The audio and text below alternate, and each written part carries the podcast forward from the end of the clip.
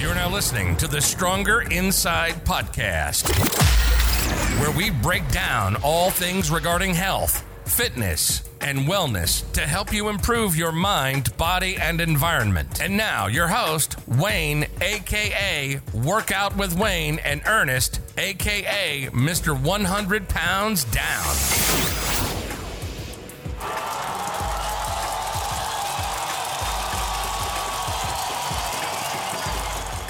We are back. Episode number four, Stronger Inside Podcast. How you feeling, Ernest? I'm feeling good, Wayne. Feeling good. Good, good, good, good. Um, hopefully everybody out there through social media is sharing and enjoying the podcast. I hope we are providing some information and even possibly some entertainment to go with the information.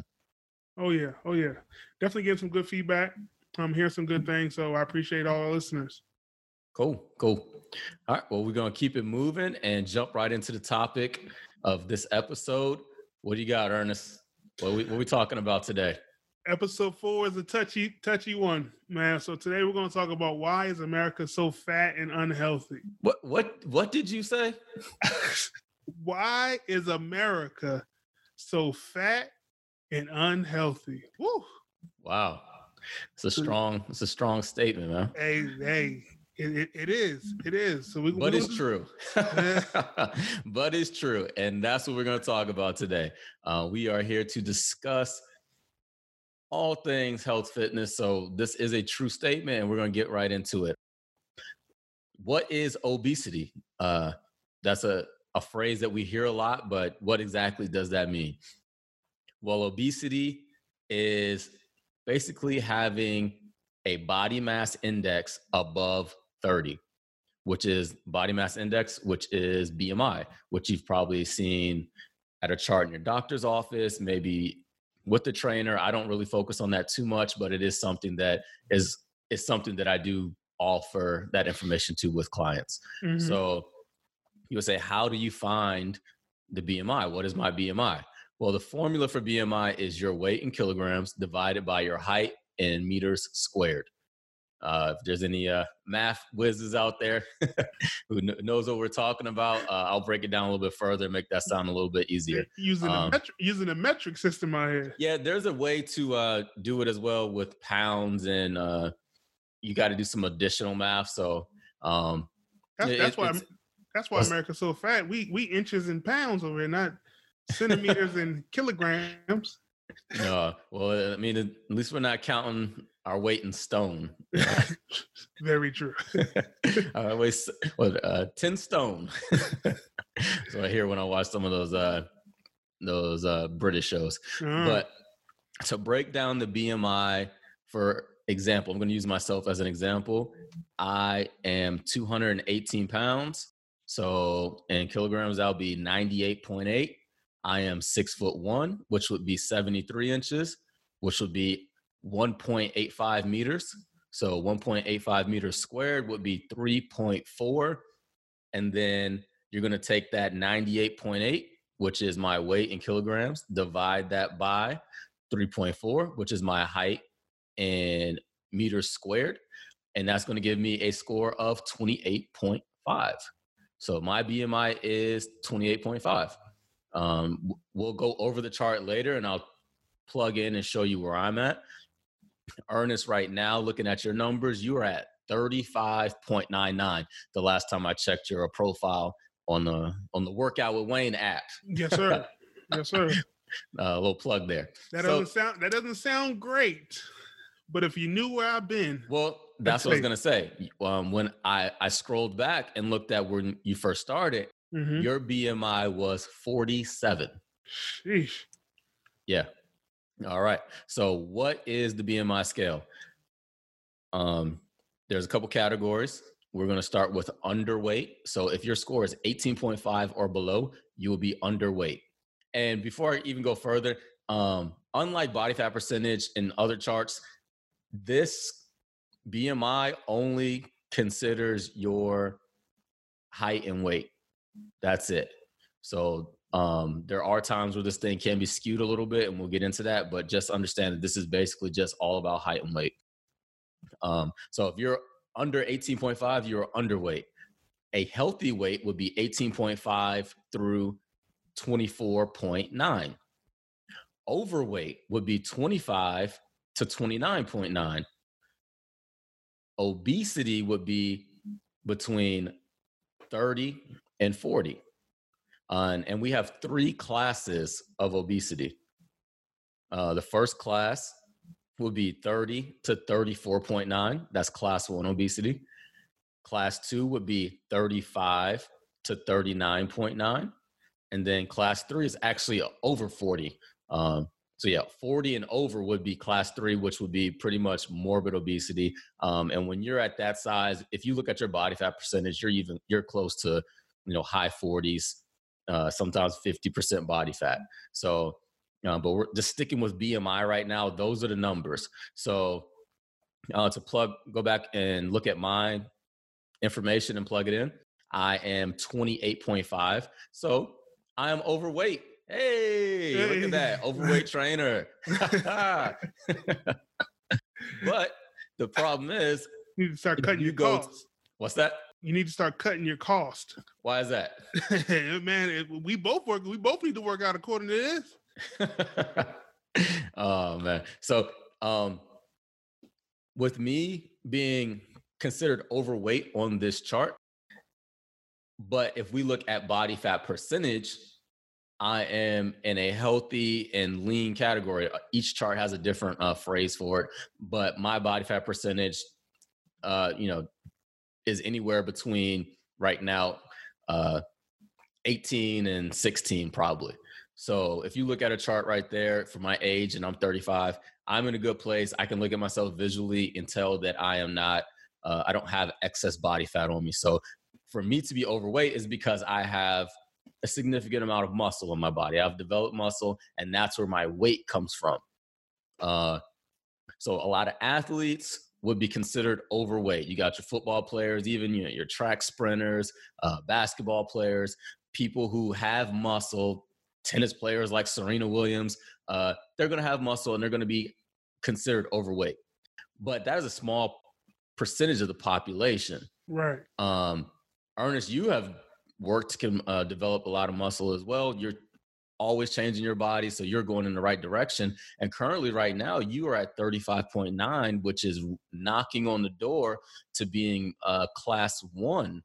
And you were before that, you were class three. You're currently at class two, and right now you're class one obesity. And that's just the truth, right? Yeah, no, yeah, absolutely, absolutely. exactly. So, so, sometimes it's it's difficult to read it, difficult to see it, difficult to internalize it, but it, it is what it is. And so, understanding where you're at and knowing where you try where you're trying to go is the key to this whole thing. So I know where I'm at. I know what I need to do to get to, you know, that healthy that healthy range or that you know that oh, I'm probably going to be in a range where it's going to list me as overweight, similar to you. Um, yeah because you know it's it's it's going to be something that's comfortable for me right and so as long as as long as i understand the i'm healthy and i am you know being uh i'm practicing a fitness and wellness like lifestyle i think i'll be i'll be okay with that i, I want to make sure i'm getting into a range where you know health is the biggest thing and not necessarily my size okay yeah, the, they go hand in hand, and we're going to talk about that later. Mm. We don't want to get too far to where we're we're not correlating those two things because right. they there is a correlation. But yeah, with with the style of training and your and your body type, you are going to be you're probably never going to have a a, a BMI under 25, Ernest. I'm probably never going to have a BMI under 25. So you know, for you to go from 400 pounds to where you're at now, you know, the the 280s mm-hmm. you're probably not going to have that. So yeah, you would probably at your at your fittest and the, and the transformations that you get into uh, to where you get to, yeah, you'll probably be overweight. Um, but you can continue to uh, reduce body fat, absolutely, which will correlate to health as well. so uh, that's where we are. Um, I suggest that you find a BMI calculator, uh, all my listeners, and find out where you are. And if you are not an athlete, if you are not currently weight training or have years of weight training, then understand that this chart is not biased and it is not um, unfair is that this is the truth. So if you are a person who does not have significant amount of muscle in your body and it says you're obese, then hey, you're obese or you're overweight or you're at a healthy weight or you're underweight. Um, so just keep that in mind. So that's the definition of obesity. And we're going to take a quick global look at obesity to understand where our country does rank. Um, because it is not just a US problem, but when we when you get a understanding of the countries that rank higher than us, you'll see you'll see a trend. So I'm going to go through it and run down uh, some of the most obese countries until we get to America. Uh, we have American Samoa, uh, Nauru, the Cook Islands, uh, Marshall Islands, Tonga, Samoa, Aruba, Kuwait, the Cayman Islands. A lot of these places, um, there's a couple other ones, but I'm just going to jump down. So we are 12. A lot of those places, uh, they're just not the size of America. They, not, they do not have the resources. We don't see those countries uh, dominating the Olympics, you know. So right. it, it would be unfair for us to compare ourselves to them. Uh, I'll go through a couple of other countries slightly below us to again drive home the point. Uh, right below us there are the British Virgin Islands, Jordan, Saudi Arabia, Qatar, Bermuda, Guam, French Polynesia, uh, Puerto Rico, the U.S. Virgin Islands, Libya, Turkey, Egypt, Lebanon. So really, you know, again, the the countries that are major countries, they're not really up there with us. I would say if we go down much further, uh, much further, and, and Mexico has been rising, but uh, Canada is much lower. United Kingdom is the United Kingdom is 36th. And then right around there, you're going to start seeing um, more of the larger European countries. Uh, actually, they're much further Poland, Norway, uh, Germany, Finland. Then you got even South American countries that are much lower Brazil, Panama. So, really, if you look at the company that we're keeping, um, where we, we stand out at the top of this list. So, let's get right back into our own data. Let's talk about us. Let's talk about the US. I'm going to use some data that is from the CDC, which goes back to 2000. They, they collected it between 2017 and 2018. Uh, and this has some good breakdowns regarding race. They even go into uh, social economic status and education and talk about childhood obesity as well but let, us jump right into it. Um, the prevalence of, of obesity was 42.4% so 42% of the population was obese uh, in 2017 going into 2018 so just think about that and think about that number. Um, that is something that is staggering it's been rising. It's something that's risen uh, because in 1999, 2000, um, the prevalence was 30. Mm. So we went from 30 to 42% of uh, rate of obesity.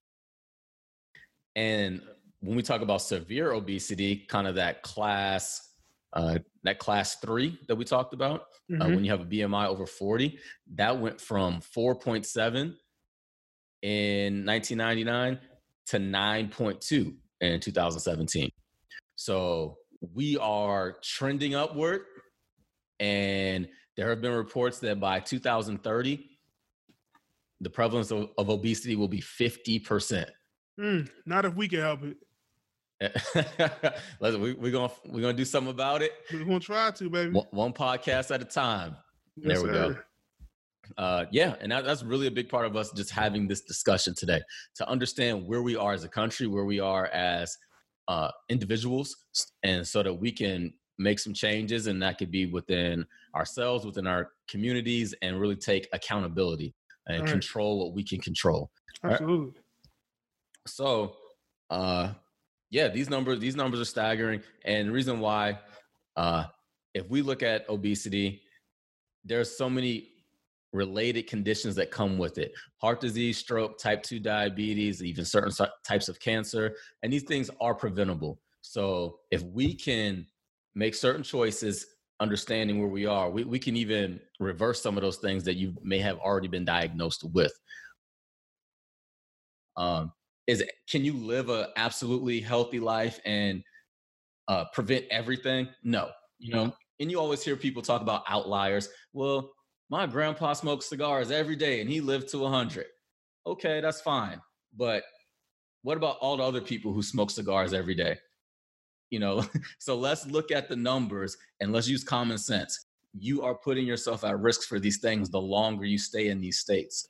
Uh, we've talked about this before, Ernest. You have not had any of those issues, even you know where you were. So that that was amazing, and for you to turn it around now has has been a great decision because you know those things were knocking at the door. Yeah yeah man. Absolutely. I, I think about it all the time. I think about it all the time now. Um just the fact that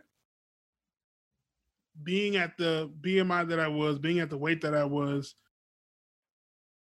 not being as physically active as i needed to be as i could have been you know just being lazy and being complacent and just going throughout the day-to-day uh um going throughout my just day-to-day tasks coming and going you know, I wasn't really worried about it.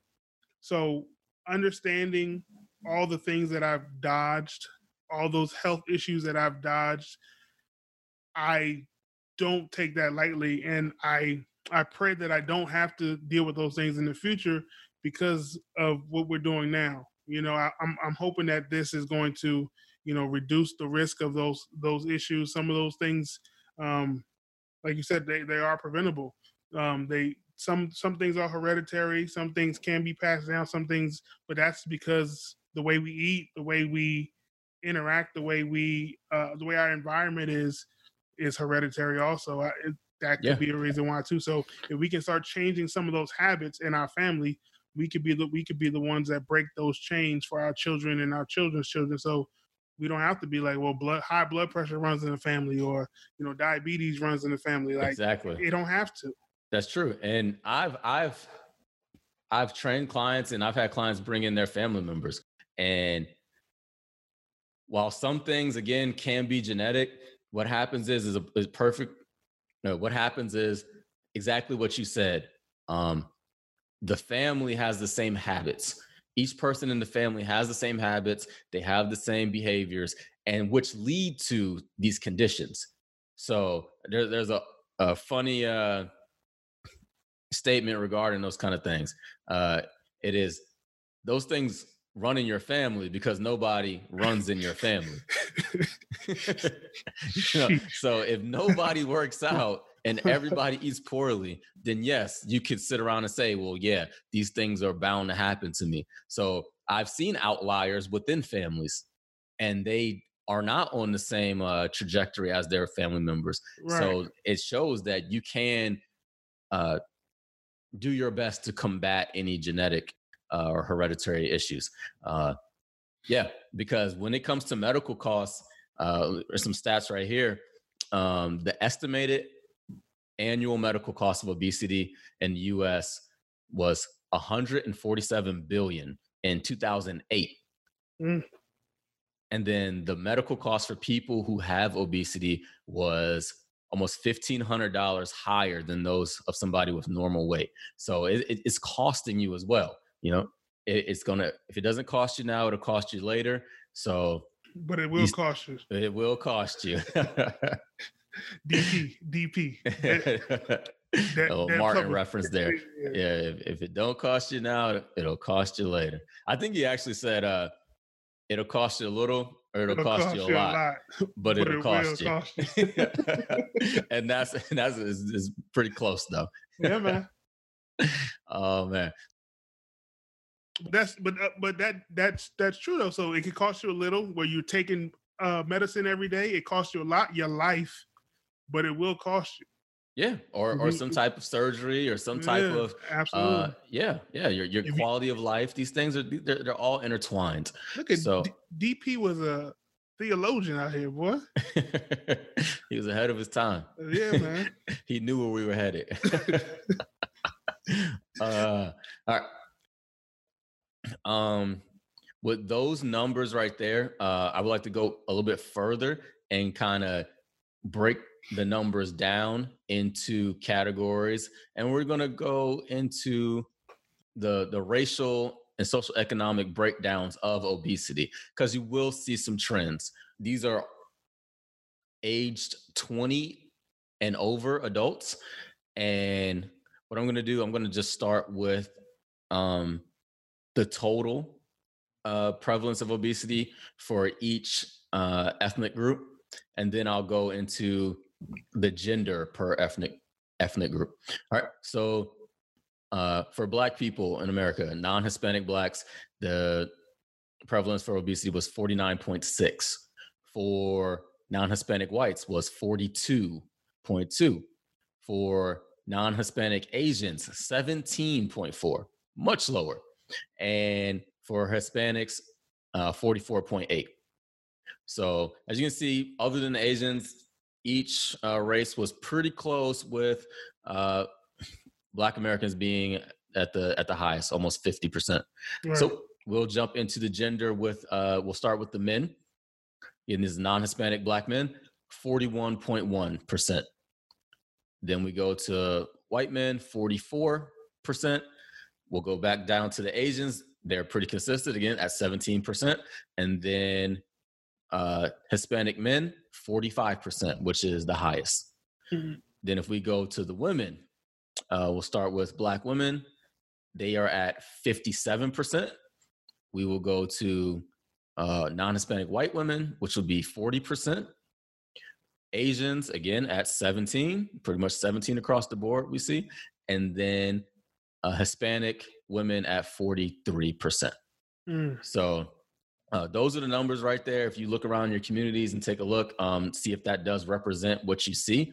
Um, that, that's kind of where we are. So, what I would like to say, take a look at is all these all these there's other factors that may go into why certain people are uh, suffering from obesity within their communities um, so a trend i've always noticed and even before i even looked at the statistics was that uh, obesity for the most part is a class issue it's a, social economic factors so um, looking at these statistics uh, further there was a section where uh, men and women with college degrees had lower obesity prevalence compared to those with less education.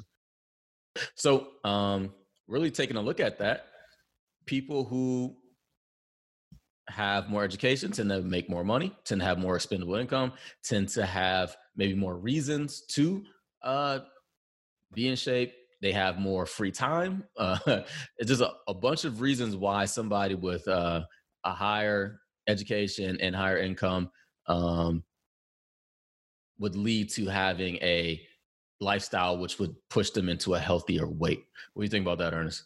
No, uh, it makes sense. It makes sense when when you don't have the money or the resources to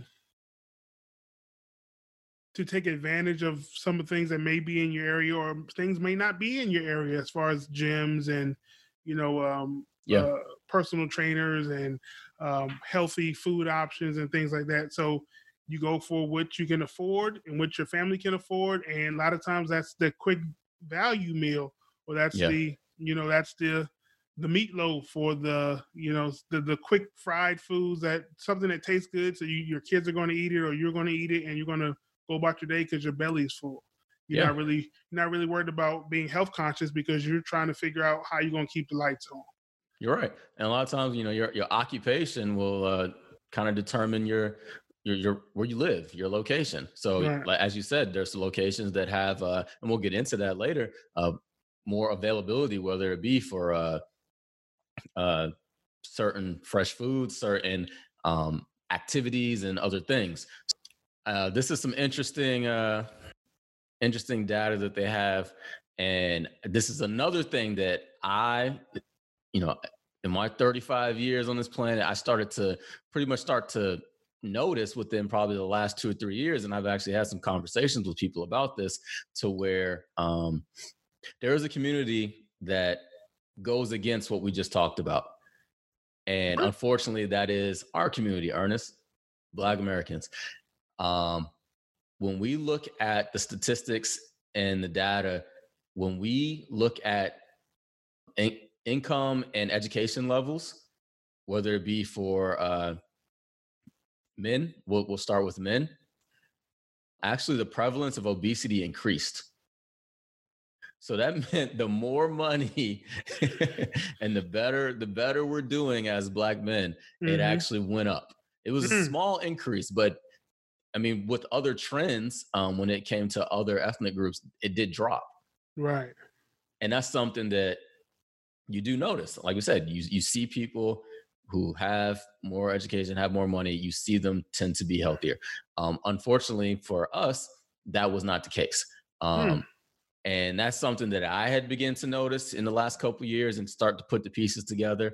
And it, it's unfortunate, and the statistics here are matching that, and it's it's proving me right. Uh, is that something that you feel like you've you've noticed, or something that you've ever thought about?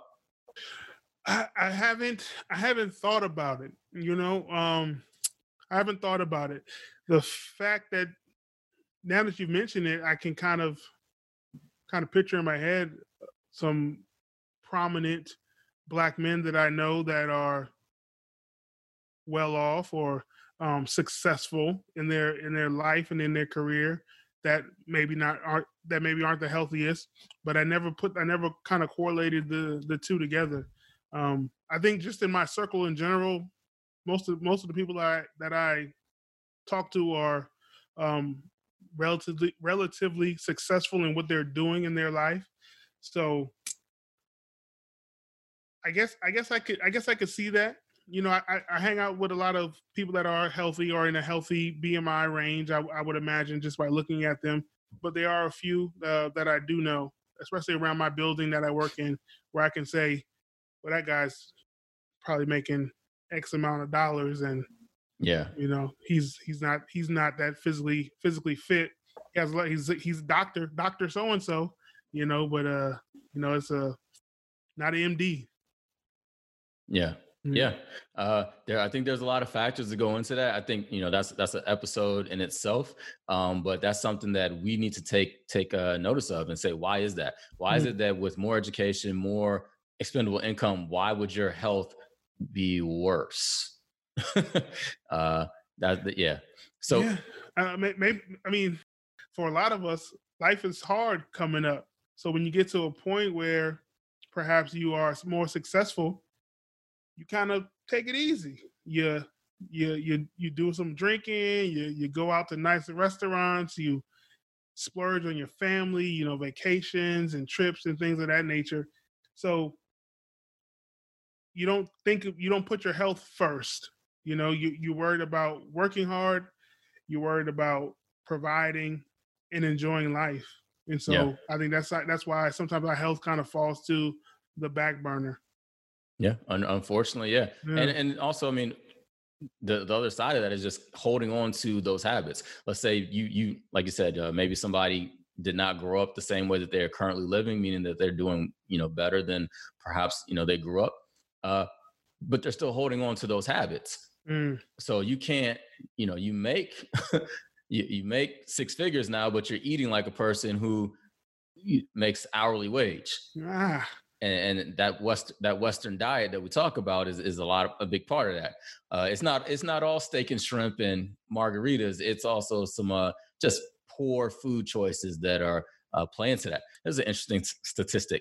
Uh, among men, the obesity prevalence was lower in the lowest income groups and highest income groups compared to the middle group. So, meaning for men, uh, obesity is lower, uh, lower your income level is, and then the higher your income level is, it's lower as well. So, really, is it's the middle class, uh, middle income group that's actually the largest for men. Hmm. And that makes sense because if if you are a a, uh, a a lower income person as a man, a lot of times these are labor jobs. These are physical jobs and you whether you're making poor decisions uh nutrition wise or not you're still moving and you're gonna have a, you're gonna work you're gonna work your body and then it goes back into the higher income group of people being uh, knowledgeable about health and fitness and having options. So really, that that's something that we look at for men right there. Yeah, it makes sense. So we're gonna move on to women. Um, this is interesting. Obesity prevalence was lower in the highest income group than the middle and the lowest income groups. What do you think about that? What do you think that says? I don't know if I want to touch that one. Um, I perhaps, perhaps that says that women, women tend to look the part when they are uh, moving up the ladder in the in their jobs or their professions, so they take care of their bodies more. Okay.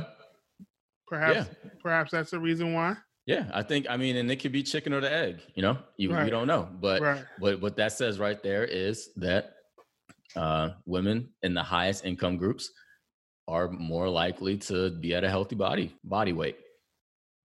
Um, and this pattern, they said this was observed among um, non-Hispanic whites, non-Hispanic Asians, and Hispanic women. So white women, Asian women, and Hispanic women. That applied to them. So again, we're going to talk about our community. Oh Lord. Black women, there was no difference in obesity prevalence by income. so it didn't matter if you were the lawyer, the paralegal, or the woman cleaning the, the office. Mm. The income level and education level does not matter. And if we go back and look at the statistics, it was almost 57%. Yeah, that fifty that fifty seven threw me for a loop. I didn't I didn't know it was quite fifty seven. Yeah, fifty seven percent. So mm-hmm. uh, this is this is these are things that people don't want to talk about. We're going to talk about them, and there's there's always a lot of other reasons that we can go into. But just we want to look at the data, and we want to say again, what can I do as an individual? And when an individual makes a change, and then it rubs off on their circle, then a community changes. Right. So you know that that is something that can be uh, infectious. So uh, just understanding that and saying, why is that? Why is it that, you know, I have four degrees and I'm more like, I'm just as likely to be uh, unhealthy as somebody who is, is working 50 hours a week doing a labor job as, you know, as a black woman. Mm-hmm. That, that is something that we need to take a look at. Uh, because all these other factors, if like we looked at, they, they tend to make sense. Uh, whether it be men, women of other ethnic groups, they make more money, they're more healthy. For us, black men make more money, we got larger. Right. Living large. Literally. Yeah. And then uh for black women, it, it didn't matter whether you were uh, your income level. Hmm. And I think some of the reasons, uh, just looking at that, uh, I paid attention to a lot of the social commentary on the news channels, and they had a lot of uh, special events, whether it be for the Black community. Um, there was CNN, there was OWN channel. I watched one on Revolt, uh, Diddy's network, and they they brought in prominent figures in our communities, and they had all these different talks about all these reasons why uh, why we were being affected so much by COVID 19 coronavirus and why people were dying at a higher rate. And there were other reasons. They talked about unethical healthcare practices, inequalities, talked about social economic issues, uh, people not trusting doctors, all these other things, right? Uh, they talked about food deserts when it came to nutrition choices and all these things. But we still have to take some type of personal accountability. And that personal accountability can be taken by the people in these higher income groups because you have a high income, you have high education. So why are you in this 42% that we're talking about, right? Right. Why are you grouping yourself in with a group of people who are actually social economically oppressed and they, you know, there's people that actually live in food deserts that can only shop at a corner store. There's people who there are no gyms. They, they might have a, a Planet Fitness a couple miles away, but there's no yoga studios and cycling studios and right. nice places to go hiking within a walking distance. Absolutely. So yes, I completely understand why those groups of people would be marginalized and have the effects of something like a coronavirus or even the other preventable diseases we talked about. So, but what about the people who are doing well for themselves, and have the ability to pursue a more healthy lifestyle. And, and just in choosing not to. And choosing not to and taking their health for granted but then when you know that that's just something that we need to take a look at because if we look at there there are prominent black communities. We talk about pg county we talk about uh, places in atlanta you know there's places there are places where black communities are doing well striving doing well and then we say what are we doing health wise you know right yeah so that that's that's my little psa right there i don't want to jump too far into that no no no that's good it's good stuff it makes you think yeah yeah, and and think about it just to kind of look at your situation, Ernest. When we had our conversation, there was nothing stopping you. No. but me. No, nothing but, but, you. I mean, you had a you had a young child, and yeah, but that's that comes with life. But other mm-hmm. than that, you you had a car, you had a job. Yeah. Uh, you, you got two hey, feet. Making decent money. Making decent money, and you can afford a trainer. Hey. yeah, so, man. Yeah, yeah. So the, the, that that's a big change right there. That you you noticed that you had the ability to do it and you've done it. And again, you are inspiring people whether you believe it or not. So I want you to continue doing that because it's not just my voice; it's it's yours living it. You're a living example. You know. Yeah. Yeah. People absolutely. Just, people just assume that I, I just woke up like this. You know. nah, nah, like, like, I'm Beyonce. I just woke up like this. I didn't yeah. put no work in. no, no, man. No, I, definitely. I've definitely seen you from the skinny 175 pound cat hey, yeah, to, yeah, yeah, to, to this to this dude, you know. So it's definitely been a it's been a work in progress.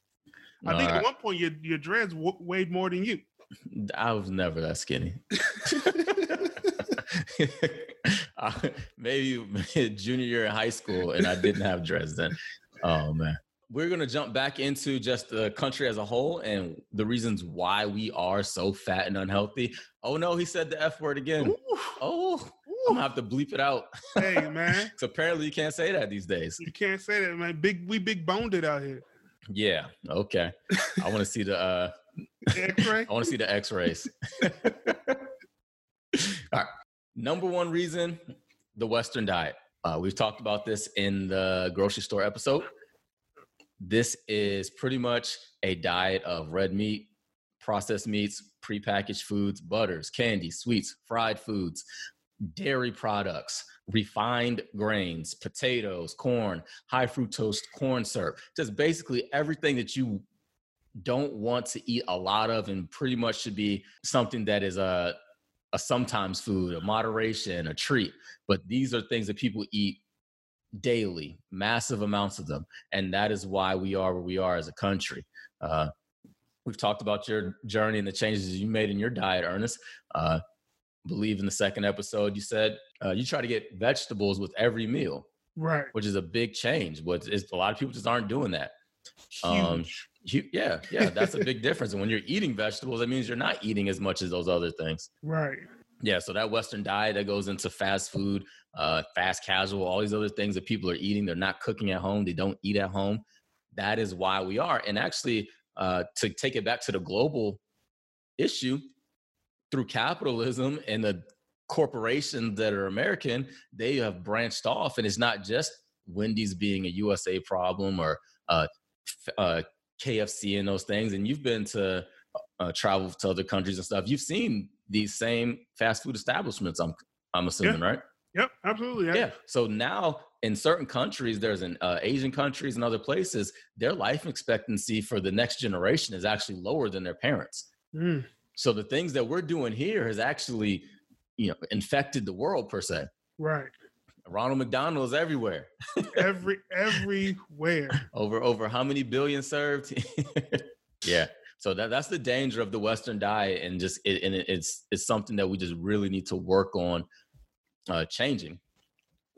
And if we get back into childhood obesity, because unfortunately children cannot protect themselves from obesity, it is the parents, it is whatever culture and uh, lifestyle that the parents are living, then the children are just going to fall into that. So uh, we're going to take a look at the childhood obesity rates. Uh, from two to five years old, uh, 14% of children were obese. From six to 11 years old, 18% of children were obese. From 12 to 19 years old, 20% of children are obese.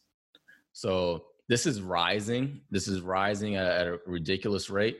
Um, we'll, we'll, go back into the racial breakdown again. Uh, Hispanics have the highest, that was at 25%. Non Hispanic blacks were at 22%. And then uh, non Hispanic whites were at 14%. I don't have anything for the uh, Asians, but if we look at anything from the adult statistics, I think they're doing all right for themselves. Yeah, it, would, it would imagine. Oh, actually, uh, let me take that back. There are 11% for non-Hispanic Asians. So right, right along the same lines as the parents. Yep, the, the, parents are pretty much uh, doing. They're they're setting the standard for the children.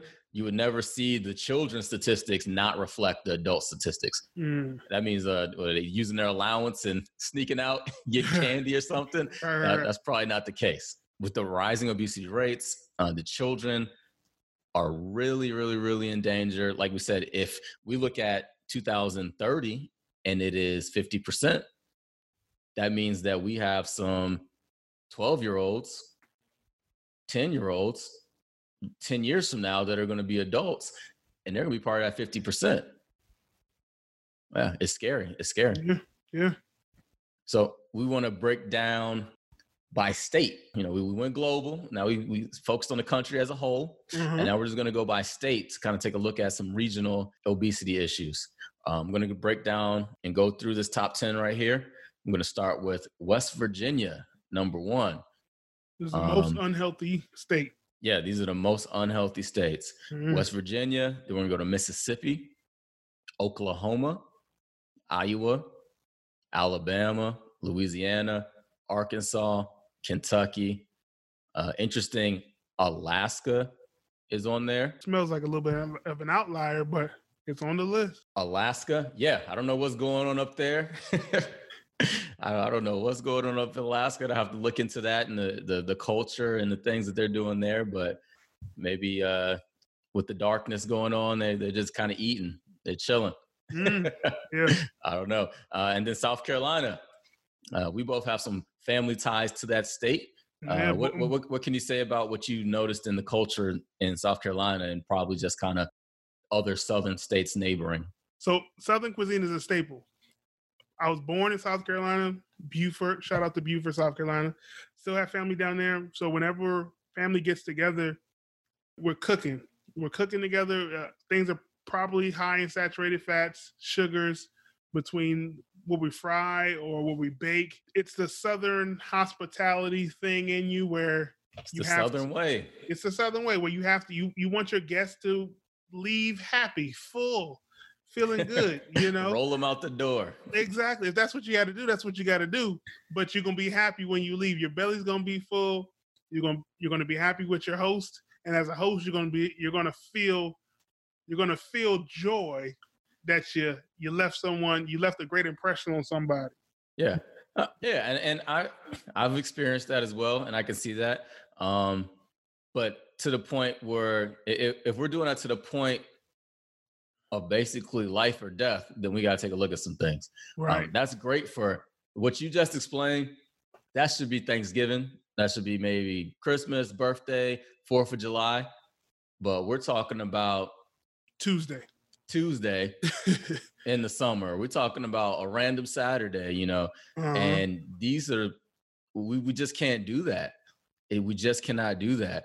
The Southern cuisine, like you said, it transcends race, it transcends gender, it transcends everything. It is just a way of life down there, and it's killing people.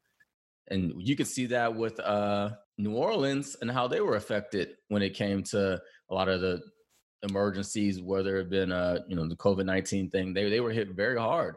Uh, so it's just a lot of a lot of these issues um, stem from nutrition, and it's not it's not always a, a lack of activity issue.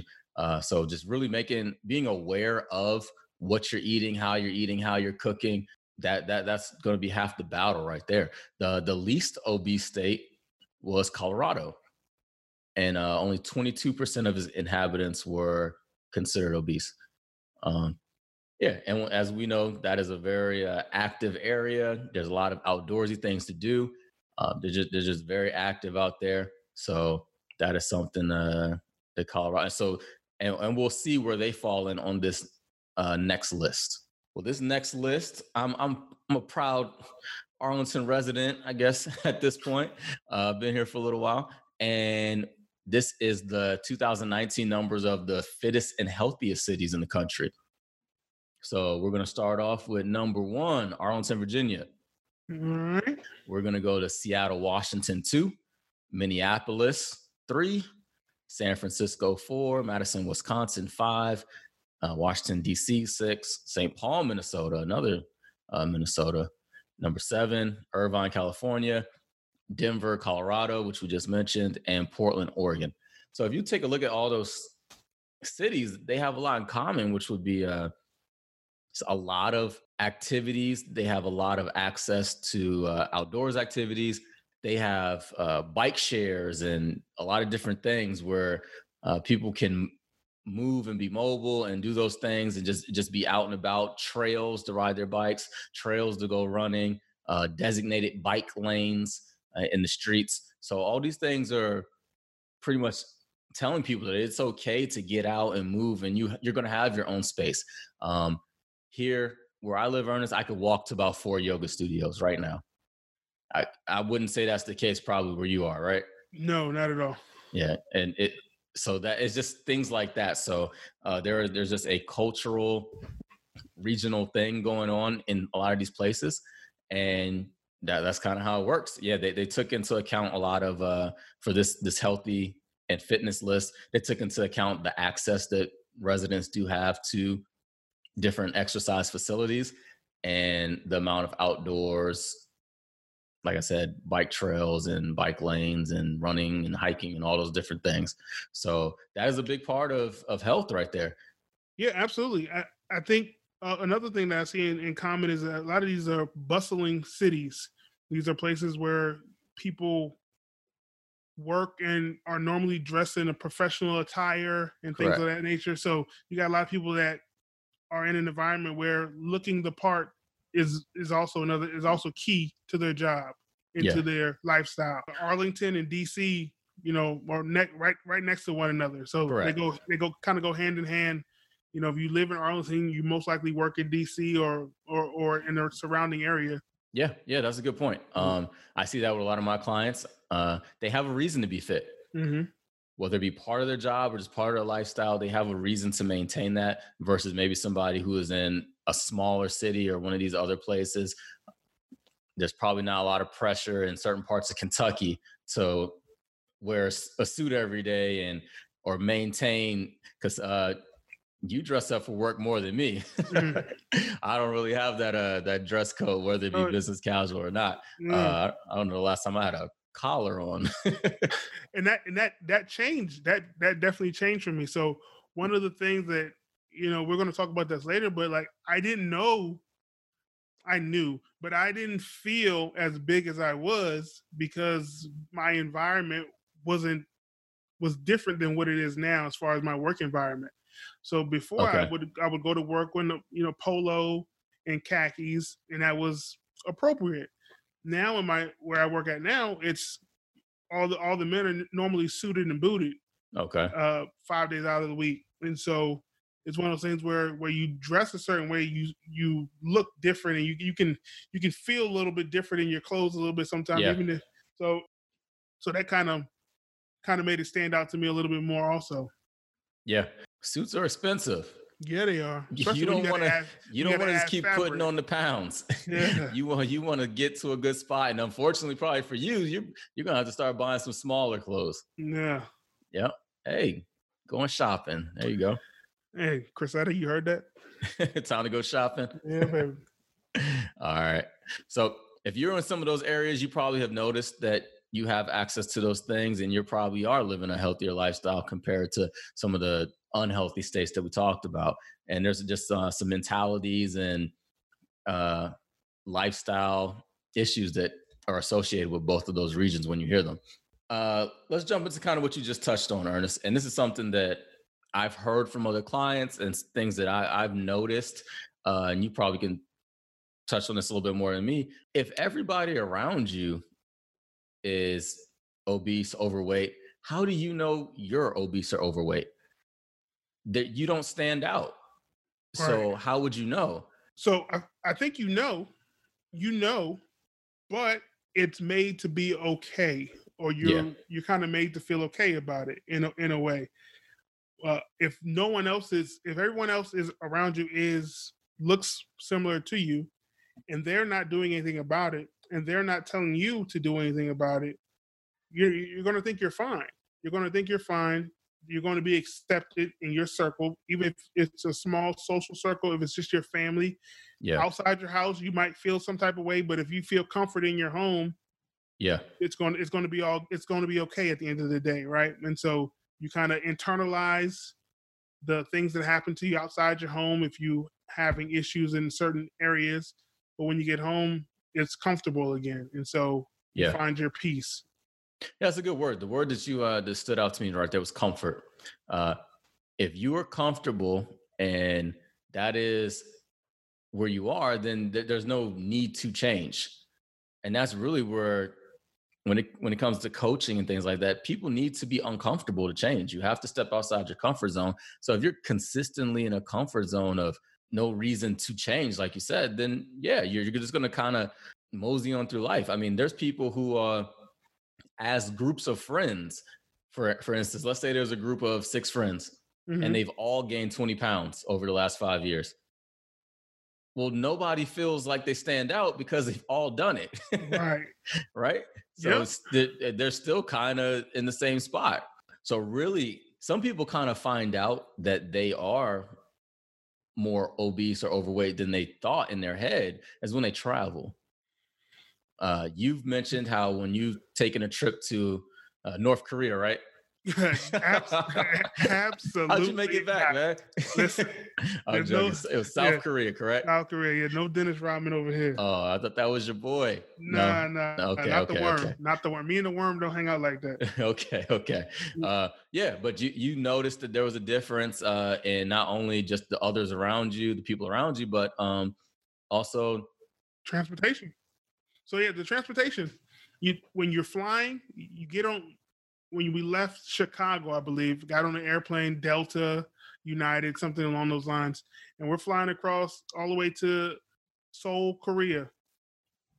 And the seats are comfortable. The plane is comfortable, relatively comfortable for a man of my stature at the time. And so we're flying along. But once you get to uh, an Asian country and you have to transfer planes, you realize that they don't make planes for the average American. Yeah they make they make their planes. These Asian airlines make their planes for the average Asian, which makes sense. It's total sense. but for a man at my size, I was like, this is crazy. Like that three hour connecting flight felt like the 15 hour flight to kind of get over there. It was wow. It was uncomfortable. It was it was crazy. And then when you get there and then you're looking for rental cars or taxis, like their vehicles are small. The beds are small, the bathrooms are small. So you could really tell a difference that I wasn't built for this country, right? These uh, Asian countries, their seats are probably like three to four inches smaller, tighter in. Um, then you also have to deal with hotel rooms are a lot smaller. The beds are a lot smaller. They're a lot closer to the ground. So getting up out of a bed that's you know three inches, four inches off the ground is difficult um, dealing with a shower that is uh, not uh, American size, you know, is difficult. So having to go through those experiences really showed me I'm I was a bigger person. So in America, people are my size. So things are things are made for Americans. Yeah, they've catered. They have they've, catered they've, to they've the catered to the to the to the mean. Yeah, so yeah, yeah, that's those are some good experiences to share. And I'll, I'll share one, maybe not so much outside the country, but uh, just taking a trip to Los Angeles. Uh, I've been there twice, and you can see the difference. You can see the difference, um, especially being maybe somewhere like uh, southern parts of United States, to where you get to LA, and this is quote unquote the the beautiful people, right? These are your your actors, your actresses, your models, people who do the commercials. And we're not even talking big time celebrities with, you know, Hollywood Hall of Fame stars or we're just talking about just normal people that you would never know, but they work in the entertainment industry and they have to upkeep their appearance and they've come from all over the world to live there because they have been kind of chosen or have a, a, a career path that causes them to be in Los Angeles. So um, I'll share an experience when I when I was in Los Angeles and I was hanging out with some friends. We were at a place and it kind of told me that I was doing the right things and keeping myself, I guess, healthy and just being a quote unquote attractive person. Guess I guess I don't know. Mm-hmm. Um, uh, some scouts or casting people came up to me and asked me to what's the word? Not apply. If I wanted to audition, audition yeah, audition for uh, the Bachelorette. I thought that was funny. But uh, if you go look at, but it's true, if you look at the casting for those shows, it, it, there is a consistent theme, whether it be the men or the women, to where, and I just looked at it. I said, okay, yeah, I'm, I guess I'm kind of tall. I'm six one. I have uh, athletic frame, and I was dressed well, and you know, had a decent haircut at the time. So uh, yeah, they were like, hey, this hey, would you like to? I guess they were watching from afar a little bit, you know? Mm, yeah. And what happened with the casting call? What happened with the audition? Oh, I went. I never told you that. You've never told me this story. Oh, I, oh, I feel on, like man. I don't. I don't even know you anymore.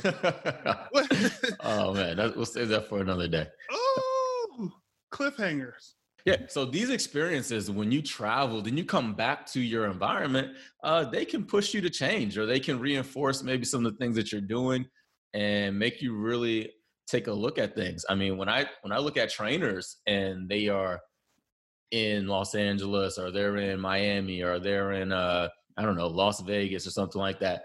They the average trainer in those areas who wants to be successful has a certain physique that maybe not be in other parts of the country. I don't think trainers in Kentucky look like the trainers in LA and that's just it just goes that's how it goes.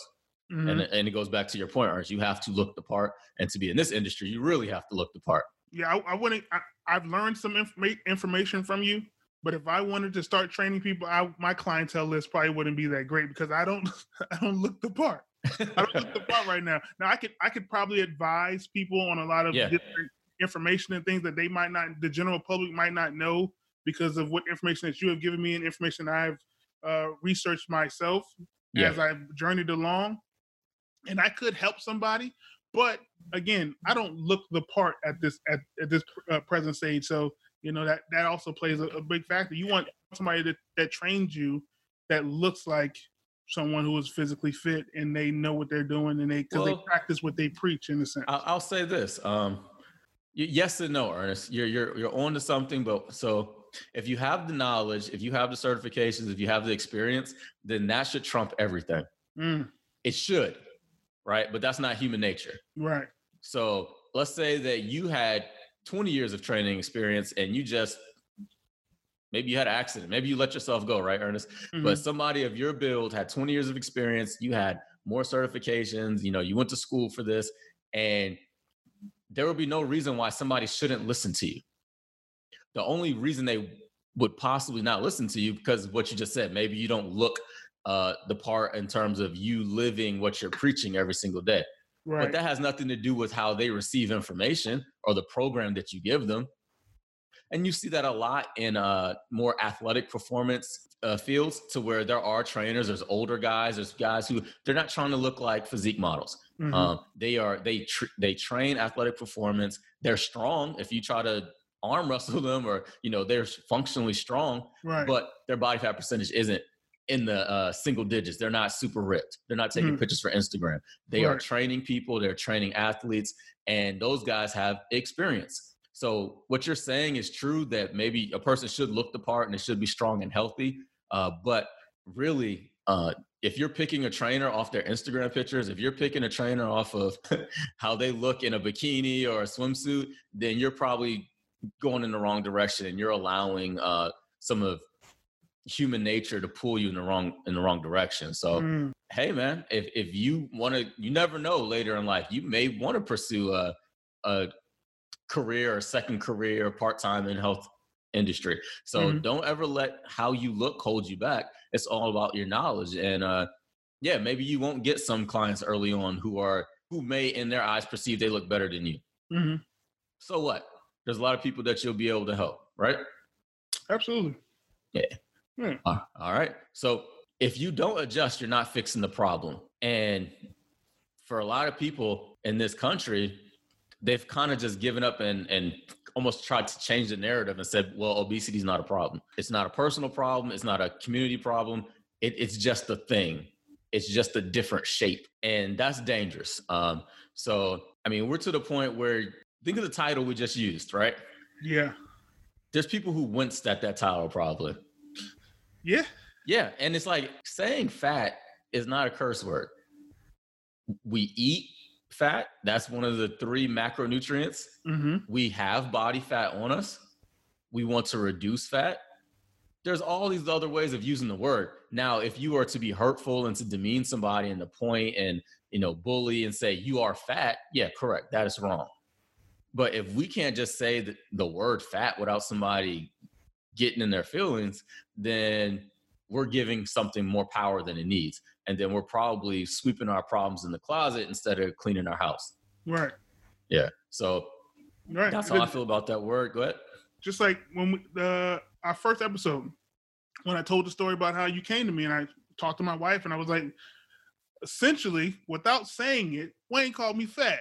He was, and he said, I need, but that's once you internalize it and understand that it's we're not saying it like you said to be hurtful or anything like that we're saying no. it to bring awareness and saying th- these are the things that could happen if you continue down this path yeah let's try to reverse those things let's try yeah. to reverse that trajectory and get you in a, a better healthier life yeah and nobody's saying anything that you don't know about yourself mm-hmm. we all have mirrors. We all you live in your body. Right. You know what's going on with your body. So if somebody were to make a comment on it, you already know what it is. Uh, mm-hmm. Uh, if you get around children, we we got we both have small children. You know, there's been times where my son has said something, and I have to like, and I know it's coming sometimes, and it could be anything. You know, it could be we're not even talking uh, body type, but we're in the grocery store. You know, this is probably six months ago, and he comments on the cashier's hair and he goes, That guy has crazy hair. And clearly he's right next to the guy. Right. and the guy heard him. Right. And the guy said, You know what? It probably does look a little crazy. I don't think I combed it today or something like that, uh-huh. right? Because my son was telling the truth. Your hair looks crazy, man. Uh-huh. So that's what children will do. So what what what do we do when uh, children make comments about body types and things like that? We tell them that they're wrong, right? Mm, yeah, don't say that. That's not nice. Yeah, and, and it's one thing to teach children uh manners. Manners and being you, polite, socially. Yeah, of course. We want to teach them that, but don't don't tell your kid that they're crazy about for seeing that grass is green, the sky is blue, and this person has a big tummy. Right. right? Mm-hmm. So again, that, that, that's just where we're headed. So where all these things are non-PC, you can't say these things. And all it does is, I think it harms people who need to change versus uh, help them by protecting their feelings or whatever. Right. And that takes us to something that's gained. There's a movement that has gained a lot of popularity, and it is uh, it, it's it's pretty popular. There was a book, and there's a website, and there's other people, and it's called Health at Every Size. It is called Health at Every Size. Uh, it's the new peace movement, and this is. Uh, I'll read some stuff from the from the website. It says it supports people of all sizes in addressing health directly by adopting healthy behaviors. It is an inclusive movement recognizing that our social characteristics such as size, race, national origin, sexuality, gender, disability status, and other attributes are assets and acknowledgments and challenges the structural and systematic forces that impinge on living well. That's a lot. That was a, that was a mouthful. That was a lot right there. That, that grouped a lot of things together. what, what, what, what did you hear when you heard that? Um, it was it was it was it was a lot. So what I hear what I hear from that is that your size shouldn't determine what you're able to contribute to society. Everyone regardless of their size, should be able to be treated should be treated the same and accepted, and not have that be a determining factor on their worth. Correct. I, I can agree with that, but I, I, believe there's there's just a lot going on with this type of uh, movement, and this is started. It was a book by Lindo Bacon, formerly Linda Bacon, um, and it just groups a lot of things together. And what I what I'm saying is, I completely understand that everybody should be treated equally. Keyword should. What is reality? Should we change? Should we work to change reality? Yes. But when you live your life not accepting the rules of your reality, does that help you or harm you? And I feel like there, there's there's some harm in that. And what mm-hmm. I mean is, um, they grouped every body type, which is fine. We're all different. We all have different uh, parents, genetics. We we are all built differently. But they have basically grouped obesity, which is something that can be changed, something that is not a uncontrollable factor with mm-hmm. things that are not that with things that you cannot control. Uh, so they started off with size, right? Mm-hmm. That is something you can control. Race, you cannot control your race. National origin, you cannot control your national origin. Sexuality, so that's not for me to determine. Right. Uh, gender, again, we're, we're in a different time. Most people are born a certain way, but we've seen people change their gender. Right. Uh, disability status, that is something that you cannot control. So really, the the main thing that you can take accountability and control is size, mm-hmm. which will be how much body fat is accumulated on your body. Mm-hmm. So why would you group uh, health at every size in with being a, a black man from the Bahamas who has a different sexuality and a disability. Like it just doesn't matter, right? Like right. those things you cannot control. Mm-hmm. So uh, I think what we're doing is we're telling people that they cannot control their own obesity. Right. So and lean, lean into it. This is this is why. This is this is also from the website. It says we've lost the war on obesity. Fighting fat hasn't made the fat go away, and being thinner, even if we knew how to successfully accomplish it, will not necessarily make us healthier or happier. The war on obesity has taken its toll. Extensive collateral damage has resulted food and body preoccupation, self hatred, eating disorders, discrimination, poor health. Few of us are at peace with our bodies, whether because we're fat or because we're becoming or we fear becoming fat. This website is brought to you by McDonald's and Coca Cola. it's got to be. But but again, that said a lot, right? Yeah. But basically, they've thrown their hands up and said, yeah. I mean, they said we lost the war.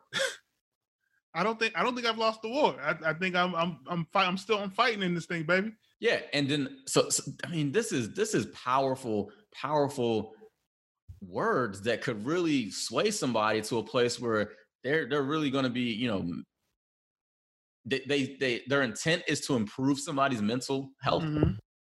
But we know that your physical health is associated with your mental health. Right. They they're all intertwined. That's why we talk about your your mind, body, and environment. They're they're they're all connected. So uh, they said fighting fat hasn't made fat go away. What? Being thinner, and even if we knew how to successfully accomplish that, well, there's people like me. Mm-hmm. there's this podcast. There's right. a lot of great resources in this world that will successfully show you how to do it. Mm-hmm. And let me ask you this, Ernest. You were 400 pounds. Mm-hmm. You have significantly reduced uh, your body fat and you have changed your lifestyle. Are you healthier? I think so. Yes, sir. Very much so. And for you to be healthier for your family, for yourself, knowing that you have the potential to live longer and have a high, higher quality of life, are you happier? Extremely happier knowing that. Absolutely. No, I so I've always been pretty happy, jovial person. That's just my personality. Correct. But understanding that I have added years to my life, I've added a quality of life that I would have no I would not have had. Like when my son was 18 months when we started this process, uh, he was still toddler toddler range, and now he's four, running around. He wants to wrestle. He wants to jump on me. He wants to do all these physical things. Yeah, 400 pounds. It was daddy. Daddy's not doing that. Daddy's not rolling on the ground with you for 40, 30 minutes or whatever. Yeah. Now my for him, I'm active. I'm able to be active with him. I'm able to run around, jump, play with him for uh, extended periods of time, not three to five minutes before I got to take a break and I you can't jump on daddy anymore. You know, I can I can give him yeah. more of me, and so that's that's a definitely a plus. Yeah. So with health, you have a better quality of life, mm-hmm. and we talked about with it's not about your exterior. It is about the things that you have done to build your self esteem. Because it's not about you having a smaller shirt size. It's about you knowing that you've worked hard, you have put in work, you uh, have time management, you have accountability, you have done these things to now the, the, the result is having a smaller shirt size. Right. But all those things that you've become stronger within yourself has made you a happier person. Mm-hmm. So somebody might say, "Well, I like to eat Cheetos and play Call of Duty all day. That makes me happy." That's not going to make you happy long term. Mm-hmm. To watch your body deteriorate in front of you and to slowly, you know, just not be in reality and to not eat real food and to not drink water and all these things. You so being healthier is happier. I don't care what anybody says. Um, what happens is they think that people who are on the extreme end of fitness, maybe you know, we're talking people in the single digit uh, body fat percentage. There, there is a what is it called? There is there's a rate of diminishing returns, mm-hmm. meaning that yeah, after a certain point, if if I were to want to get down to ten percent body fat, right, and yep. then I need to go from ten percent to six percent, yeah, my happiness might actually start to fall off because I would have to remove myself from social events. I would have to get uh, so regimented in, within my eating. I would have to uh, allocate even more time to fitness, whether it be uh, uh, more long cardio sessions, uh, different things like that. And then a lot of people within that community, they start to develop eating disorders themselves. So there is diminishing returns. You can get to a point and then your happiness can come down. But we're talking about normal, healthy body weight. For somebody to be shamed to be, let's take an average man to be uh, 19% body fat, you're telling me he's not happier than on average, you know, we're just talking about the same type of person, than the guy who's 40% body fat? Right. Right. Yeah. yeah. So so it, it, it's it's it's almost it's just a crazy way of thinking. And what what's happening is a lot of people who fall under this umbrella and this way of thinking have done things the wrong way. They've never had professional assistance when it comes to uh, losing weight long term. They've chosen to pick programs on their own. They've chosen to take unhealthy, um, non-sustainable methods. They've they've done fasting. They've done uh, Beyonce cayenne pepper diets. They've tried to run long miles with trash bags on. They've done all these other things that do not work long term, right? But they have mm-hmm. never been with somebody within a long term structured coaching uh, program that pretty much teaches real food principles, weight training, moderate amounts of cardio, and just really pursuing a healthier lifestyle. Many of these people have never done that, and that's why they feel uh, like reaching the goal is impossible. Because look, I mean, what what this is, I will say, this is probably your first time trying something like this. Um, but let me ask you this: Were there other methods that you did try short term that maybe didn't work? Yeah, I, I did the uh, in-home videos. You know, you pop the DVD in, you do yeah. one workout, then the next day you do another workout. So I've done that. So minimal results and then right back right back to what I was doing. You know, uh, I, don't think I ever tried a a keto or an Atkins type of a diet. Yeah. As far as my nutrition, the nutrition side of it, I've, I don't think I've ever done anything with that. I've just mainly done different workouts Correct. different workout routines and and those types of things. And that's but, why you were struggling because the nutrition part is number one, right? Yeah.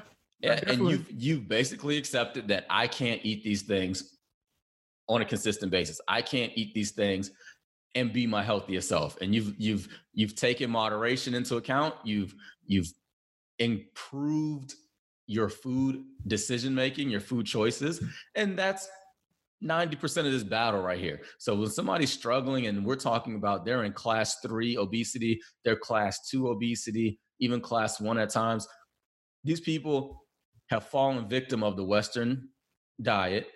Um, they probably are not getting as much movement as needed and these things are affecting their mental health which which pushes them to kind of run in the same circle mm-hmm. i feel bad i don't want to do anything i eat poorly i feel like it's a temporary reward possibly and then the the cycle continues right? Right. But you're in a different cycle. That's why you are progressing forward. You are eating things that make you feel good. You feel good about yourself. Others reaffirm reaffirm that in your community and then you continue and you wake up each day going let me do it again. Let me do it again. Let me do it again. And yeah. that that right there, and and so if we're going to talk about health at any size, when I use the you being a trainer um, as an example, that's health at any size because you have been on a healthy run for over a year. The numbers um, in your medical reports with your doctor, they're telling you that, right? Right. So you are healthy right now, and you may be perceived as a bigger person, right? Somebody you know, who was a consistent gym goer might look at you and say, well, he's probably not healthy. But you are uh, trending and you're on a journey and you're you are much more healthy than you were. And your habits the last year prove that you are healthy, right? 18 months. Exactly. 18 yeah. months. So that is health at any size. You you are a bigger size, but you're healthy. Right. But you're not stagnant, right? Correct. Because you could stop doing what you're doing start eating a certain way and then maybe be stuck at that size and then start reintroducing unhealthy habits and then you won't be healthy. Yeah, but you are trending and that shows that you're healthy. So that's what I think of when I hear health at any size. I think of uh, bigger people that are athletes, uh, people who really um, still have healthy food choices and things like that. I'm talking like maybe like maybe a shot putter or something on a track team, you know, somebody who, uh, uh, offensive lineman or something like that. So where if they were to spend six weeks cleaning up their diet or whatever it is, they're they're gonna drop down and they're still active, they're still still mobile. That's what I think of at health any size. I, you can't tell me just I'm every single person on this earth should just be considered healthy. That's dangerous. yeah. Yeah. Yeah. Yeah. And and to st- kind of stick on this topic just a little bit longer, um, what I've seen with people who are at a crossroads when they are ready for change, something that keeps them from changing is they feel like you have to dislike yourself to want to change. Mm. They feel like you have to uh, like wake up in the morning, grab your belly, and be mad at it, and then that should push you to go run. That's not true you should just want to go run because you want to do better for yourself. You want to reduce your body fat, but you don't have to hate yourself. That's not what this is about. Right. And, and I think people get at that crossroads to where they're they think that they need that negative energy in order to push themselves to, towards health, and that's that's not what it works. And people who have long term uh, results and sustainability, that's just not the case. So if you feel like I'm happy with my body, that's amazing. But you still can be happy with your body and still want to change at the same time. That's what self love is. You know, we talk all this self care stuff and all these different things. That's what self love is doing and caring for myself just because. Not for some goal, not, you know, what's that show with Khloe Kardashian, Revenge Body? like, it shouldn't be that. It should be right. because you love yourself enough that you're going to eat healthy. You're going to drink water. You're going to you know do things to have nice skin and to take care of yourself right right and it, and once you get into it it becomes a competition with you within yourself every day like you said every day i wake up ready to attack oh, the day i'm gonna cut you off real quick and let you finish i was listening to a song today it was a, it was a kendrick lamar song and uh-huh. they used a sample uh, from an older song but it starts off and it said uh, I used to think the world. He said, I used to think it was me against the world until I realized it was me versus me. Uh-huh. Yeah. And I was just thinking about that today. Literally, I was just thinking about that this morning. It's me versus me. If your attitude is me day. against the world, you can be successful for for a little bit, but it's you versus you every day. Go ahead. Every day, every day. And so woke up this morning. I, I knew we had a run on our on our fitness uh, on our app, and so I told myself I'm going to run the my longer distance, which is a mile and a quarter, and I'm going to run it nonstop, and I'm going to try to break my time that I did the last time. And so set that goal and go ahead and knock it out. And so I did that. I did that this morning. Wow, nice. Because yeah, because I'm like, first of all, I'm not a big runner. I don't like to run, but I know that I know that as I've been doing it for these last three weeks, I've been progressively feeling better about it. My my endurance is getting stronger. I used to be able to run to the end of the street and then I have to stop. Then I could run to the end of the next street, then have to stop. But now I'm running straight through. And so nice. now I'm adding another quarter mile to my run and running that straight through. And so the and, and if I don't make the time, the the fact that I can run it without stopping is an achievement in itself. Yeah. And so that's the fact that you got off the couch that day was listen, an achievement in itself. Listen, man. Listen. So that's that's one of the one of the big things that I'm I'm kind of I'm, I'm learning about this is that the outside world doesn't doesn't matter uh, when it comes to this health and fitness thing. It's about what what makes me feel good and the fact that I'm challenging myself and pushing myself to be better than I was yesterday. There you go. Yeah, that's a great point, man. Um, and within that run, you got outside, you yeah, got man. vitamin D, you got fresh yeah. air. Uh, these are things that people just take for granted that they don't do, you know? So that's great. So moving on from the the health at any size, I don't want to pick on it too much, but it, it I, when I see stuff like that, it, it makes me scared for somebody who could be swayed to that thinking and then it pushes them further from uh, reality it pushes them further from the truth of health and fitness um, because you can give a moderate effort and still get yourself to a uh, healthy body weight healthy body fat percentage mm-hmm. um, so really with that health at every size movement they basically told people that obesity is something that you're stuck at and it's not a choice. Let me ask you this, Ernest. Do you feel like obesity is a choice? Yes. I I chose to eat myself and not exercise to the point where I was at, and now I'm choosing to go in the other direction. Yeah. And now Very there may be some outliers. There may be some, I mean, there's always exceptions to the rule. Mm-hmm. But we're talking 99, 98% of the population on this on this earth. Obesity is a choice. And if you accept that, you can make a change. It's just when you accept that there's there's nothing I can do about something, then you're going to not do anything about it, right? Mm-hmm. Uh, let, let's go into some of the effects that it may have on mental health. Um, we've watched some of these shows. I watch a lot of reality shows that go with uh, health, fitness, uh, weight loss. That's just something I like to watch to always see what people are doing and kind of learn from people's other people's stories. Mm-hmm. Uh, 600 pound life, right? If you look at, I've I've never watched that show because I'm You've like, never watched it. I, I can't, man. Cause oh, that's I, your homework. Because I, I feel bad.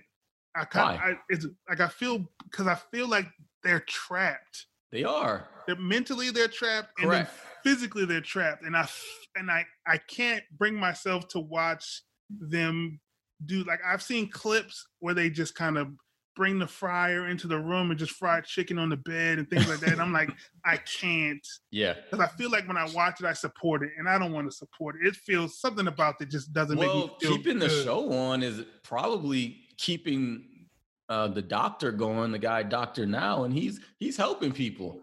Mm. So I mean, I don't, I don't, I don't watch it to to laugh or ridicule. I mean, I really, I'm gonna learn something that I would never have known, mm-hmm. and I can, and I like to learn from other people's uh, stories and other other perspectives. I don't have to f- fully experience certain things, you know. Right. Uh, so to watch this show, there's a couple things I take away from it.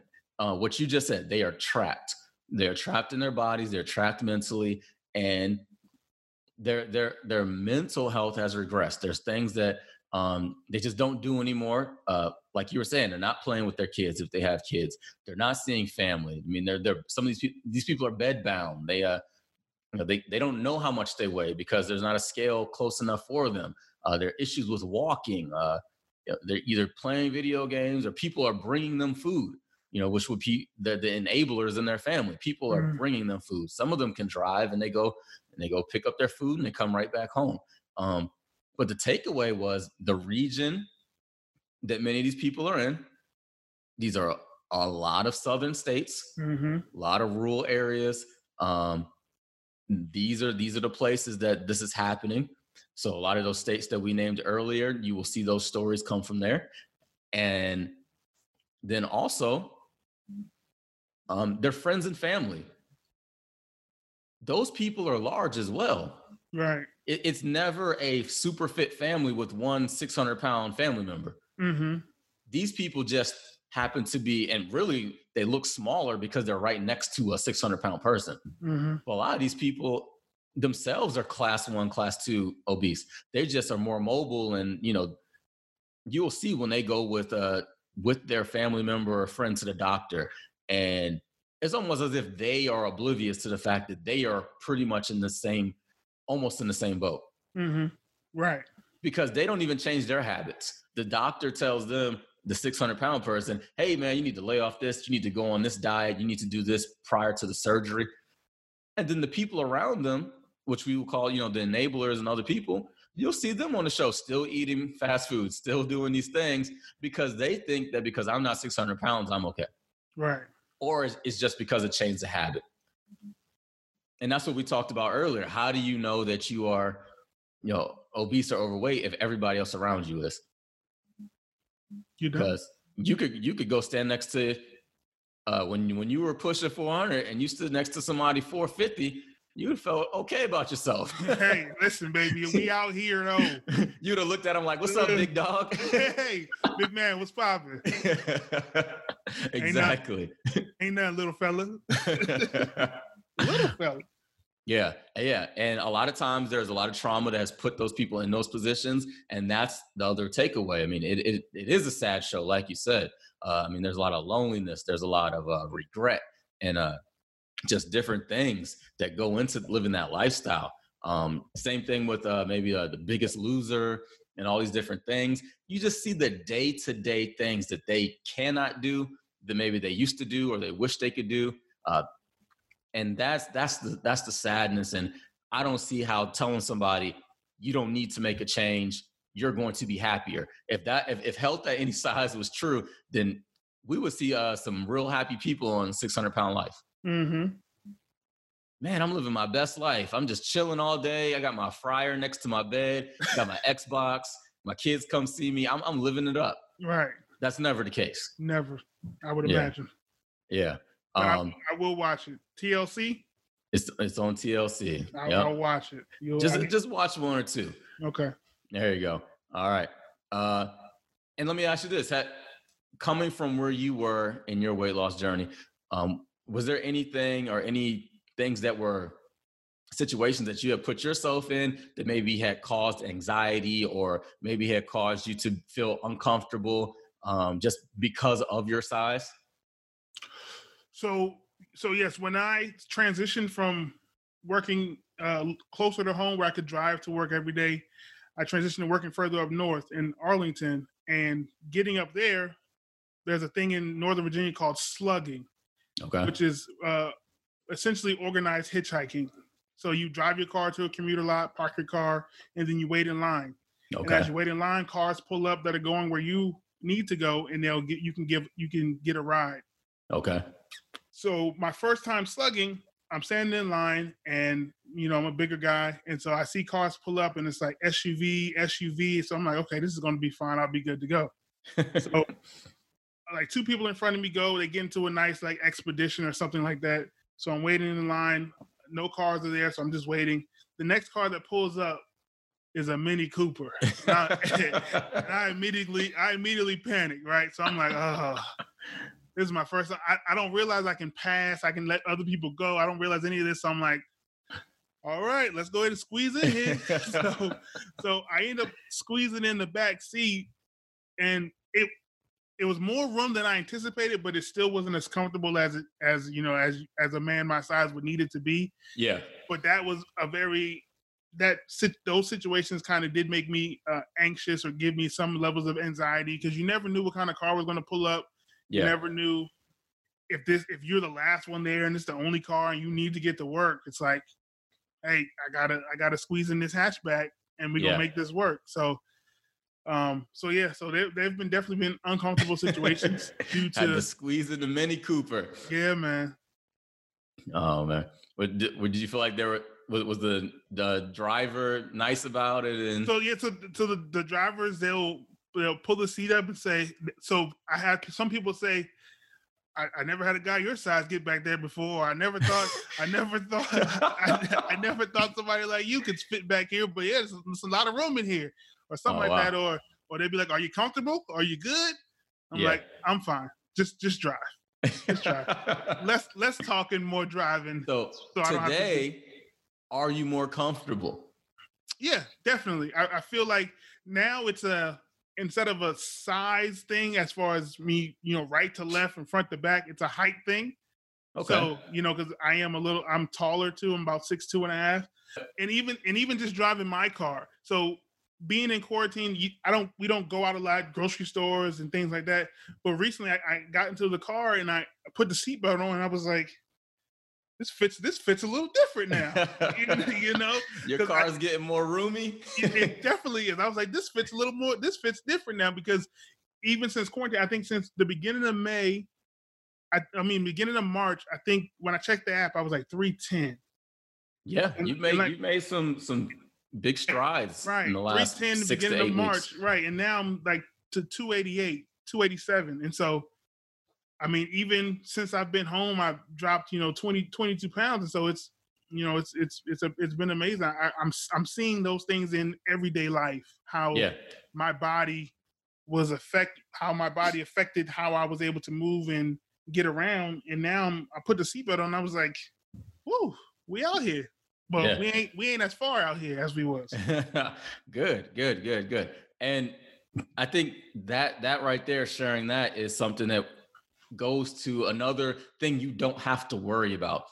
Uh, when we watch some of these shows, or even some people maybe in their real life, they have to worry about is that bar stool stable?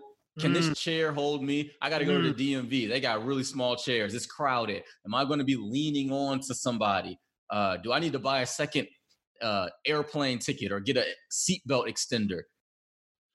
You can't tell me. You can't tell me that that uh, is a happier lifestyle. Mm-hmm. Yeah. Always denied the extra seatbelt extender. You you you you were offered in the past? I was, and I I don't want it. We gonna squeeze in here out here, boy. I don't want uh, the extra seatbelts. You, you didn't want the extra seatbelt? Nah, because if this plane crashed, this seatbelt ain't gonna help me regardless. Oh man. I ain't gonna be out here with two seatbelts on. Okay. Well, you know what that was though, right? Pride that was pride, but that was you telling yourself, I'm not going to fully let go. Yeah. If you were if you were to just not have interest in, you know, your health, your future, and uh, the trajectory of your life, you would have just said, give me the seatbelt, give me the extra. Mm-hmm. I don't care if I gain 10 pounds. I don't care if I gain another 20 pounds. But you said, you know what? I, I got a standard. I have something that I have to keep uh, I have to keep a standard for myself. Mm-hmm. And I don't want to be a person who needs an extra seatbelt. Mm-hmm. And that type of thinking, even though you might not have been ready at that time, has pushed you to where you are now by saying, I'm keeping a standard and I'm going to keep this for myself. So let's get into some of the reasons why we as a country are having this obesity epidemic. Um, there's a phrase I always use. I've told many of my clients about it. Uh, we've discussed it, and I just say they're trying to kill you. I just get, hey, they're trying to kill you. When I see certain uh, fast food products, when I see certain, uh, I, I just say they're trying to kill you, and then you say, who is they? They are basically the people who profit from your sickness. They profit from your poor decision making when it comes to nutrition, when it comes to lack of movement. They profit from it. So that is somebody who sells processed foods. That is somebody who sells cigarettes. That is somebody who uh, sells books that tell you that you can be healthy at 500 pounds. Th- those people are profiting off of your choice because this is these are choices. We're in America. These are choices. Nobody's forcing you to do anything. So when you go to Taco Bell 10 times in a week, that's your choice, right? Mm, yep. But you have been influenced through advertising. And in 2012, uh, fast food as a industry spent four billion dollars. Um, we we see commercials all day. Uh, we all know the jingles. We all know the the the commercials. We all know the logos. We all know what uh, fast food offers. We know the differences between all these places, and it's it's something that has been ingrained in us. And you can't tell me that knowing those things are going are you can't tell me that knowing those things and having them pushed upon you don't influence your behavior and they do so uh i mean we got we we got uh Taco Bell. I mean, they spend so much money on advertising. Every month they have a new product. I mean, they they make commercials that look like movie trailers. Right. We've seen yeah. the ones with the with the, the buddy cop movie with the speedboat and they're driving, their special effects, something blows up, and you're like, man, when's this movie coming out? And then they go, oh, this is our new cheesy quesarito. You're like, what? I, I, wanted to go see that movie. Right. I didn't know this was a, a product. this was a commercial. So yeah.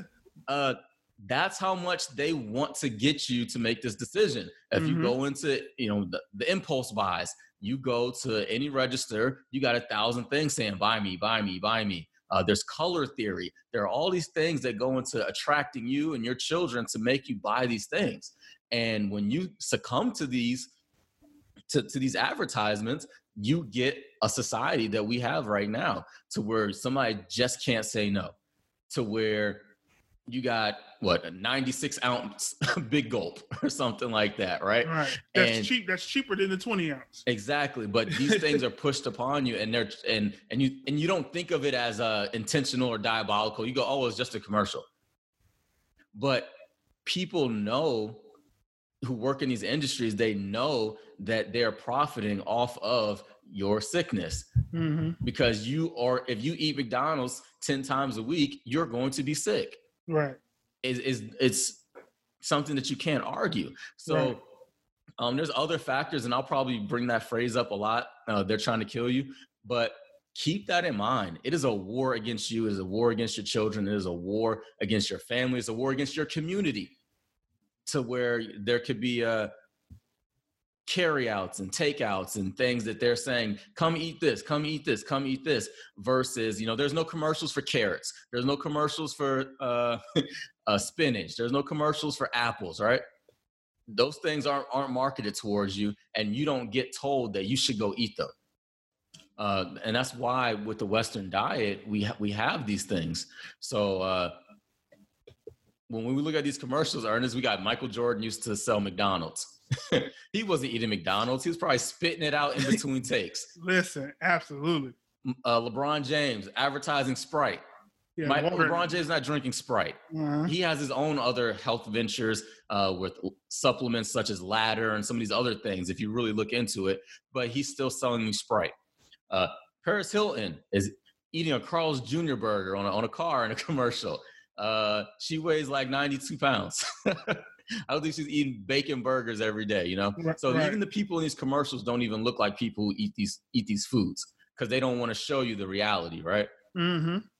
Uh, so another industry that you could say is trying to kill you the video games the the gaming the technology of just saying you don't need to go out and run pick up a controller and run and, and you know live within your own virtual reality create your avatar don't go outside you know don't go talk with your friends and stand outside talk to them online and you know one hour two hours three hours four hours play call of duty all day What does that right. really do for your for your physical health and your mental health?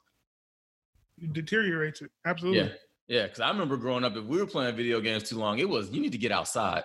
Mm-hmm. Sonic the Hedgehog needs to get turned off. Mario Brothers needs to get turned off. You need to go outside. Right. Yeah. So it's it's it's different now to where the video games and the uh, just other technological technological advances have pushed us to more uh, sedentary lifestyle, mm-hmm. and we just have to work around that and say, yeah, this is a part of life. Uh, these are things that we have available now, but we can't abuse them. We can't abuse them. Uh, and then let's go to the medical industry, uh, the pharmaceutical industry. When you go to your doctor, it's a completely different conversation than if you were to go see a trainer. And you would think that a lot of these things should uh, blend in, right? Mm-hmm. You you would think that we would be on the same page, uh, but my approach is going to be something more holistic. I'm going to tell you that you know eat these foods, eat real food, get out, get sunlight, move, and then somebody else is going to say, "Oh, well, you have an anxiety, uh, take this pill. You have high blood pressure, take this pill. You have uh, diabetes. You know, all these different things. They're saying take this pill, and that is not a solution. That is something to deal with. Right. Yeah. What, what do you yeah. have to say about that? So yeah. So I, sometimes the, in the medical profession, they want to allow you to live with these problems or issues as opposed to curing these problems and issues because there's no money in the cure. There there's money there's money in the prolonging your life as you live with this. Yep. And so my whole thing one of the benefits of my doctor is when I was at my biggest weight, even though I wasn't ready for it, he would always tell me eat eat fruits and vegetables, do these types of exercises, be more active. He would tell me these things. So it, it was good that he he was he was very close to being on the same page with you. He never pushed medicines and um, different things like that. He uh, there was a probably one of my last visits before I made the the change in my life. He did say that you know if you try these things and these things don't work, then um, we we can do a, a gastric type of surgery. And when I heard that, I was like, whew. Am I? yeah, and that was the eye opener. Is that is that where I'm at? Where they talking about you know cutting me up so I can be smaller? Like this crazy. Yeah. So you know, so that that was definitely a an eye opener for me.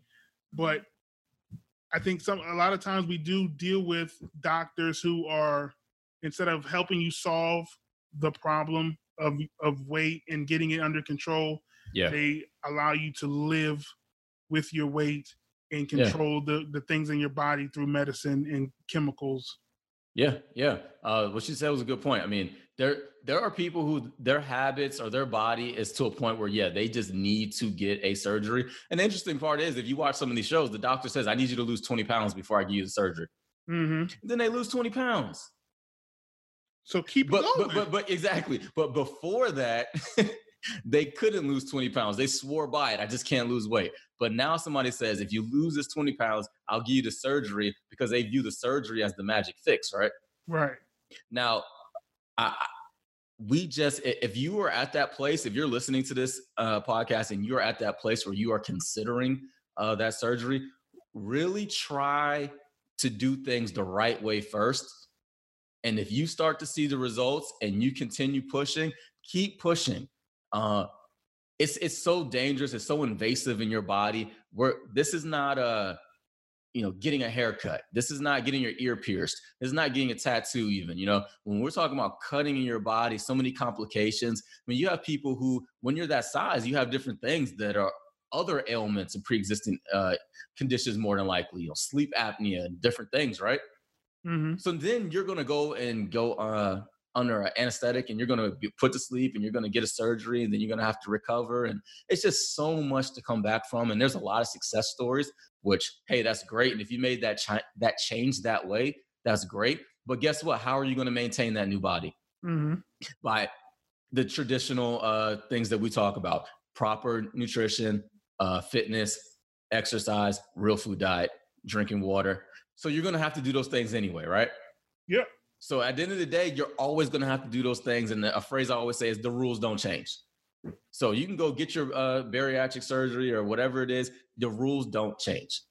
You're still going to have to do that. Uh, so really, if we can, as a country, not rely so much on pills and surgeries and say that those are maybe temporary fixes and then that's something that you can wean off uh, that should be your end goal uh, Definitely. So let's let's wrap this one up. This was a long one. Yeah. Uh, I, but but good, but good one. But much needed, and I, yeah. Really looked forward to talking about this. There's a lot of things we touched on. Um, I'm hopeful. I am hopeful that uh, we've reached somebody's ear, and they, and they can influence them to make a change.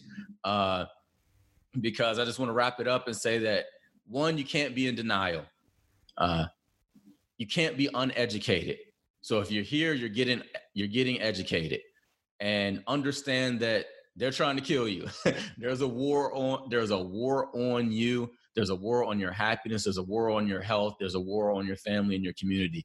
And that is just a byproduct of capitalism. And that's really what it is being living in America. So you need to prepare yourself and arm yourself to go to battle each day when you drive down the street and there's seven drive through uh, restaurants when you're watching TV and there's a million commercials telling you to do these things.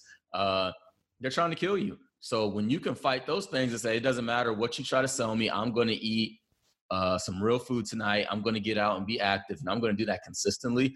You will get yourself to a healthy body weight, and you will not be part of that 42%.